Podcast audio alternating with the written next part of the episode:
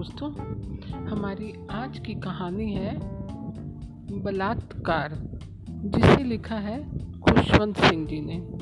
तो चलिए कहानी शुरू करें, बलात्कार। दिलीप सिंह चारपाई पर लेटा सितारों भरे आसमान को देख रहा था। काफ़ी गर्मी थी और चारों ओर शांति थी। वह लगभग नंगा था और सिर्फ़ लंगोटा पहने था। फिर भी उसके बदन के हर हिस्से से पसीने की बूंदें छलक रही थी। मिट्टी की दीवारों से जो दिन भर सूरज की गर्मी से तपती रही थी, ज़बरदस्त भवक निकल रही थी। उसने घर की छत पर पानी छिड़क दिया था, लेकिन उससे भी मिट्टी और गोबर की गंध से मिली जुली गीली गर्मी ही निकल रही थी। वह जितना ज़्यादा पानी पी सकता था, पी चुका था। लेकिन प्यास थी कि बुझती ही नहीं थी। फिर मच्छरों की भरमार थी, जो चारों तरफ़ फैले भिन्न भिन्न भिन्न भिन्न कर रहे थे। कुछ उसके कान के पास आ जाते तो वह उन्हें हाथ पकड़ के मसल देता।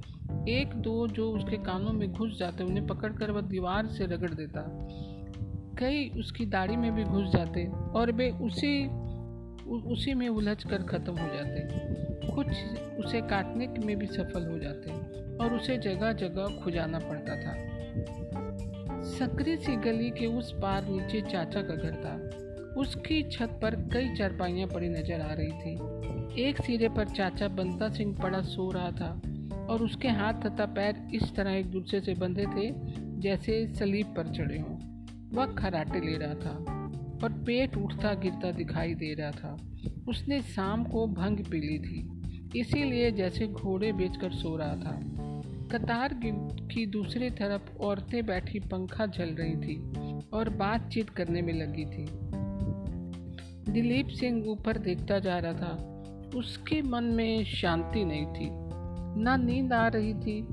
सामने की छत पर उसका चाचा, उसके पिता, का भाई और हत्यारा आराम से सो रहा था। उसकी औरत देर रात तक खाने पीने और गप सप करने का मज़ा ले रही थी, जबकि उसकी अपनी माँ रेत मिट्टी से बर्तन मांज रही थी और दिन में जलाने के कंडों को लिए गोबर इकट्ठा कर रही थी। बंता सिंह के कई नौकर थे, जो गाय, भैंस चराने और खेत जोतने का काम करते थे और वह खुद भंग पीकर सोता रहता था। उसकी काली आँखों वाली बेटी बिंदो बेकार इधर उधर घूमती, अपने जापानी सिल्क के कुर्तों का प्रदर्शन करती रहती थी।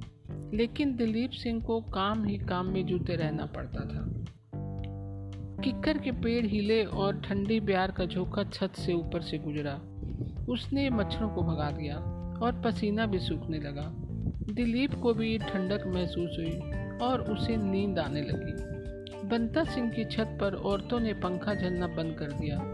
बिंदु अपनी चारपाई के बगल में खड़ी ठंडी हवा का मज़ा लेती धीरे धीरे टहल रही थी।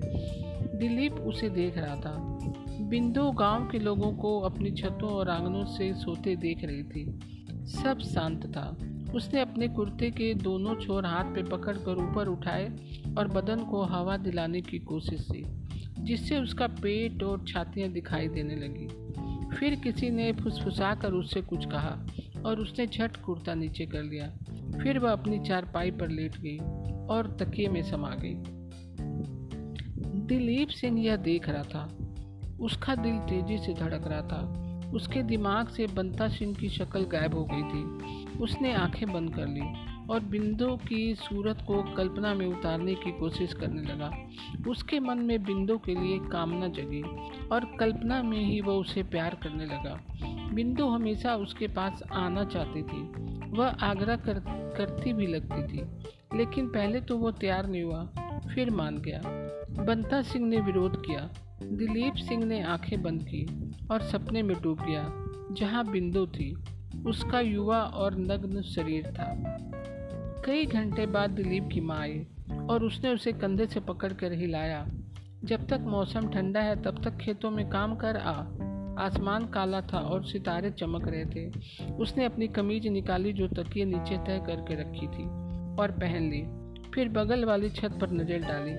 बिंदु आराम से सो रही थी। दिलीप सिंह ने हल में बैल जोते और वे ही उसे खेत की तरफ़ ले चले। गाँव की सुननी अंधेरी गलियों से होता हुआ वह सितारों से चमकते खेतों तक पहुँच गया। उसे थकान थी और बिंदु की सूरत उसका पीछा ही नहीं छोड़ रही थी। पूरब का आसमान धुंधला हो गया। आम के बगीचे से कोयल की आवाज़ें आने लगी। किक्कर के पेड़ों में छिपे कौवे धीरे धीरे काँव काँव करने लगे। दिलीप सिंह हल चला चला रहा था, लेकिन उसका दिमाग कहीं और था। वह सिर्फ़ हल का हत्था पकड़े था और धीरे धीरे उसके पीछे चलता जा रहा था। ज़मीन खुद रही थी, लेकिन लाइनें ना सीधी थी और ना गहरी।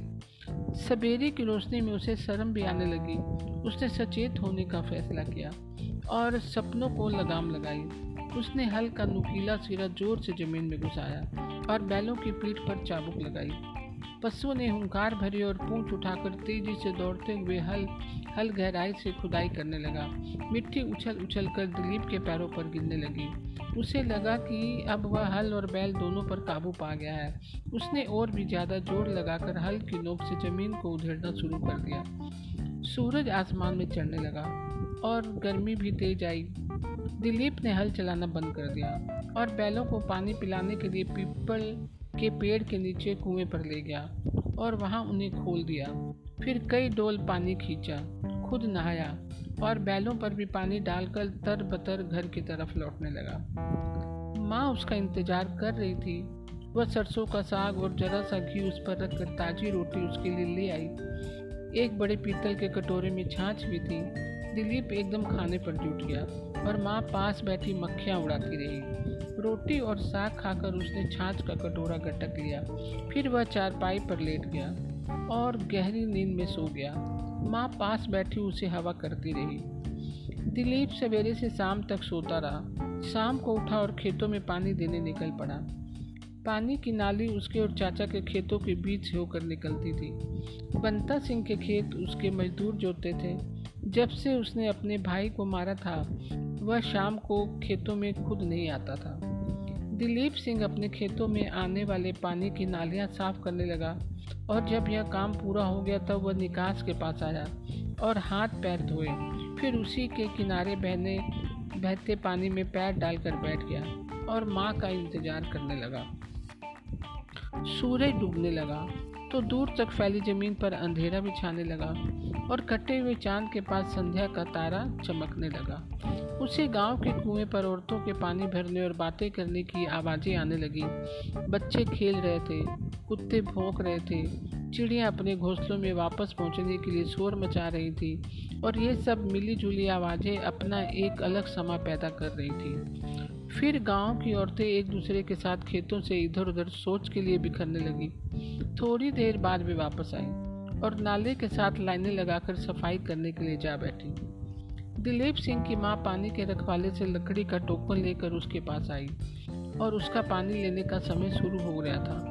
फिर वह जानवरों की देखभाल करने लौट गई। पंता सिंह के मजदूर जा चुके थे। दिलीप सिंह ने चाचा की नाली का रास्ता बंद कर दिया और अपने खेतों की तरफ़ खोल दिया। इसके बाद वह ठंडी घास पर पैर फैलाकर लेट गया और गुड़ी हुई ज़मीन पर उछल उछल कर और चाँद की रोशनी में चमकती, आगे बहती पानी की धार को देखने लगा। लेटे लेटे वह गाँव से आ रही आवाज़ें सुनता रहा और ऊपर फैले आसमान को देखता रहा। चारों तरफ़ छिटकी चांदनी में एक अजीब सी शांति छा गई थी।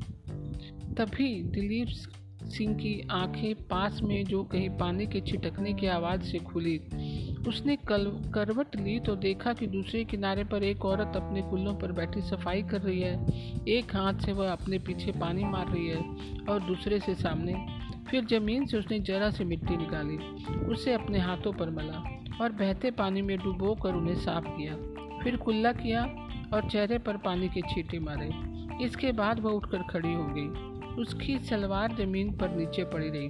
फिर कमीज का सामने का हिस्सा ऊपर उठाकर उसने अपना मुँह पोछा।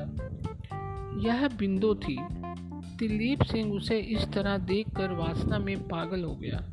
उसने नाली पर छलांग लगाई और दूसरी तरफ़ दौड़ा। लड़की का चेहरा कमीज से ढका था। वह पीछे मुड़ती इससे पहले ही दिलीप ने उसके पास पहुंचकर उसे अपनी बाहों में जकड़ लिया। उसका चेहरा घुमाते उसे पकड़कर बार बार चूमने लगा और उसकी चीख रोकने के लिए उसके होठों पर अपना मुँह कसकर जमा दिया। फिर उसे नीचे हरी घास पर लेटा दिया। बिंदु जंगली शेरनी की तरह लड़ रही थी। उसने दिलीप की दाढ़ी दोनों हाथों में कस कर पकड़ ली और उसके गालों में अपने दांत गड़ा दिए। उसकी नाक काट ली, जिससे खून बह निकला, लेकिन वह जल्द ही मस्त हो गई और चुप होकर लेट गई। उसकी आँखें बंद थी और आँसू दोनों गालों पर बह रहे थे, जिनसे आँखों पर लगा सुरमा निकल निकल कर कानों तक आ रहा था। चाँद की पीली रोशनी में वह सुंदर लग रही थी। दिलीप को अब अफसोस होने लगा। उसने यह नहीं सोचा था कि इससे उसे चोट पहुंचेगी। उसने अपने बड़े रूखे हाथ बिंदु के चेहरे पर फिराए और बालों में उंगलियाँ डालकर उन्हें सीधा किया। फिर नीचे झुककर प्यार से अपनी नाक उसकी नाक से रगड़ी। बिंदु ने आँखें खोली और खाली नज़रों से उसे देखा। उनमें नफरत तो नहीं थी, पर प्यार भी नहीं था। सिर्फ़ एक खाली नज़र थी। दिलीप सिंह ने उसकी आँखें और नाक प्यार से चूमी। बिंदु उसी तरह उसे देखती रही और उसकी आँखों से आँसू झरते रहे। बिंदु की सहेलियाँ उसे आवाज़ दे रही थी।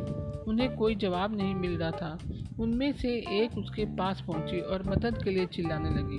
दिलीप सिंह तेज़ी से उठा, नाली के पार कूदा और अंधेरे में गायब हो गया। सिंह पूरा गाँव के सभी मर्द दिलीप सिंह के खिलाफ मुकदमा देखने कचहरी जा पहुँचे। सारा कमरा, बरांडा और बाहर का मैदान गाँव वालों से खचा खच भरा था। बरांडे के कोने में दिलीप सिंह को हथकड़ी लगाए दो सिपाही बैठे थे। उसकी माँ शॉल में अपना मुँह ढके उस पर पंखा चल रही थी।